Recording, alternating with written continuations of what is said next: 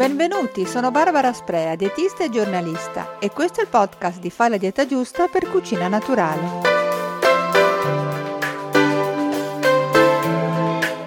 C'è chi vuole mantenere il peso acquisito dopo una dieta dimagrante, oppure chi vuole evitare di ingrassare durante l'autunno o l'inverno, o ancora chi ha bisogno di perdere pochissimi chili, però desidera farlo gradualmente e senza stress.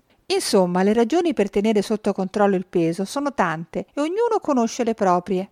La buona notizia è che in genere si tratta di situazioni che non rendono necessaria l'adozione di una dieta dimagrante, ma soltanto di qualche accorgimento semplice da praticare nella vita di tutti i giorni. Piccole strategie che, a seconda delle necessità personali, possono servire a tagliare le calorie, oppure a evitare alimenti troppo calorici, e che comunque, come risultato finale, oltre al responso positivo della bilancia, hanno anche un miglioramento della qualità della propria alimentazione. Detto ciò, i momenti durante la giornata nei quali applicare queste mini strategie, chiamiamole così, sono tanti, dal momento della spesa a quello della preparazione dei cibi, oppure la scelta degli utensili da cucina più utili per fare ricette leggere e saporite, per arrivare anche a come organizzare i pasti e a come portarli in tavola, tutti argomenti che verranno trattati in più episodi del podcast. E oggi si comincia dall'inizio, ossia dal momento della scelta degli alimenti, ossia la spesa. Sono cinque punti da prendere in considerazione.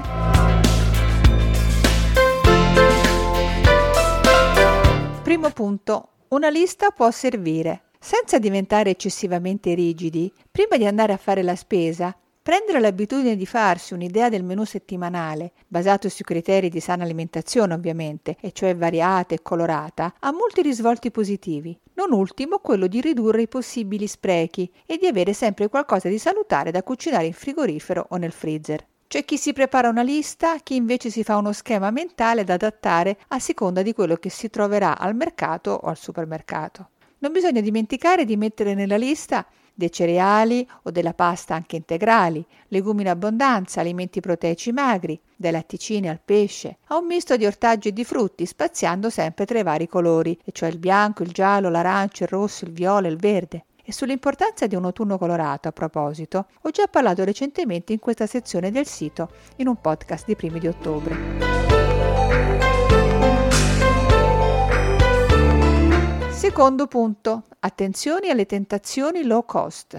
Una volta impostata la settimana alimentare, diciamo, sarà abbastanza importante limitarsi all'acquisto di ciò che serve per la preparazione dei menù previsti, senza cedere alle tentazioni delle offerte e degli sconti tipo 3x2, a meno che non si tratti di alimenti che normalmente si consumano in famiglia e che sono alimenti salutari. Avere il frigorifero o la dispensa piena di biscotti, dolcetti vari, snack, bevande o patatine, seppure scontatissimi, è un rischio per la linea, specie se si tende a mangiare per noia o quando si è stressati. Meglio ricordarsi che ciò che entra in casa prima o poi viene mangiato.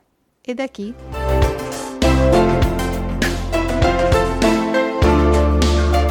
Terzo punto, scegliere senza fretta.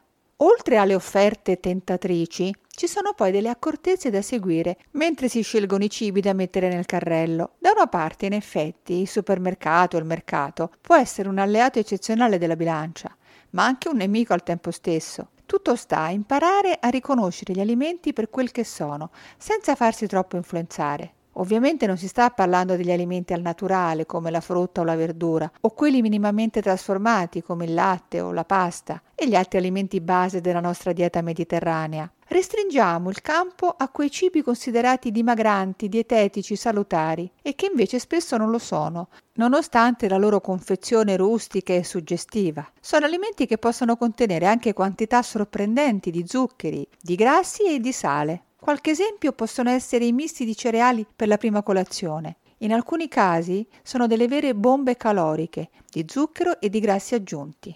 Al contrario, per esempio, dei salutari e naturali fiocchi di avena, che poi ciascuno potrà arricchire a piacere con frutta a guscio, un alimento certamente calorico ma molto salutare. Insomma, molto meglio fare come Venezia Villani consiglia sempre nei suoi podcast dedicati alla qualità dei prodotti alimentari, Prima di mettere un prodotto nel carrello non bisogna avere fretta ma leggere la sua etichetta. e se gli ingredienti non convincono, lasciarli sullo scaffale, preferendo l'alternativa più semplice e meno processata.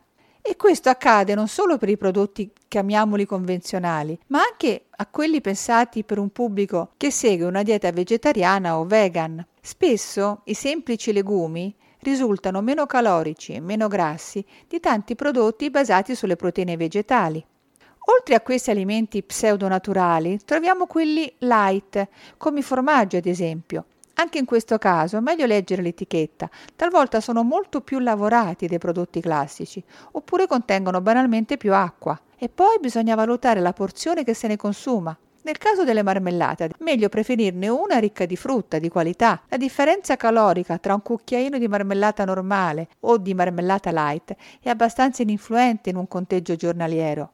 E anche se alcuni tipi di patatine fritte enfatizzano il fatto di contenere molti meno grassi rispetto alle concorrenti, non per questo diventano un alimento salutare, ma restano comunque degli alimenti ipercalorici, grassi e da consumare molto di rado, seppure molto invitanti, lo sappiamo. Riassumendo, attenzione agli alimenti che si reclamizzano come salutari o light o leggeri. Prima di metterli nel carrello, leggere bene la loro etichetta, la loro carta d'identità.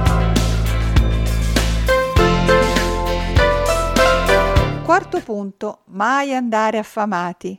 Un altro consiglio generale è quello di recarsi a fare acquisti alimentari sempre a stomaco pieno. Si è appurato che quando si è affamati si tende a comprare non solo di più, ma anche cibi meno necessari, cibi cosiddetti di pronta soddisfazione, ricchi di calorie, magari anche già cucinati e spesso parecchio calorici, se non addirittura junk food. E l'ago della bilancia sale, sale, sale. Quinto punto, meglio soli che troppo accompagnati. Molto meglio andare a fare la spesa da soli, senza bambini piccoli che possono stressare con le loro mille richieste, oppure con partner o familiari che non condividono oppure contestano le scelte nutrizionali che hanno ispirato la spesa, la lista della spesa, che deve rappresentare un momento di crescita, di confronto, non di scontro. E infine dare un'occhiata al carrello quando si è arrivati alle casse, per valutare un'ultima volta la correttezza delle proprie scelte. Infine un'ultima considerazione. Se una maggiore razionalizzazione è quindi necessaria al momento della spesa, bisogna però fare attenzione a non cadere in un'eccessiva rigidità. Negarsi del tutto i cibi golosi che più piacciono è sconsigliato. Può crearsi infatti un eccessivo senso di privazione, non sostenibile a lungo, che porta per reazioni al mangiare troppo, se non ad abbuffate, con il rischio di abbandonare il menù settimanale così brillantemente ideato. Molto meglio concedersi ogni tanto qualche strappo alla regola e stare sereni. E con quest'ultima considerazione io per oggi ho finito questa parte dedicata alla spesa. Spero che il podcast vi sia interessato e vi do appuntamento al prossimo, sempre di Fa la dieta giusta per cucina naturale.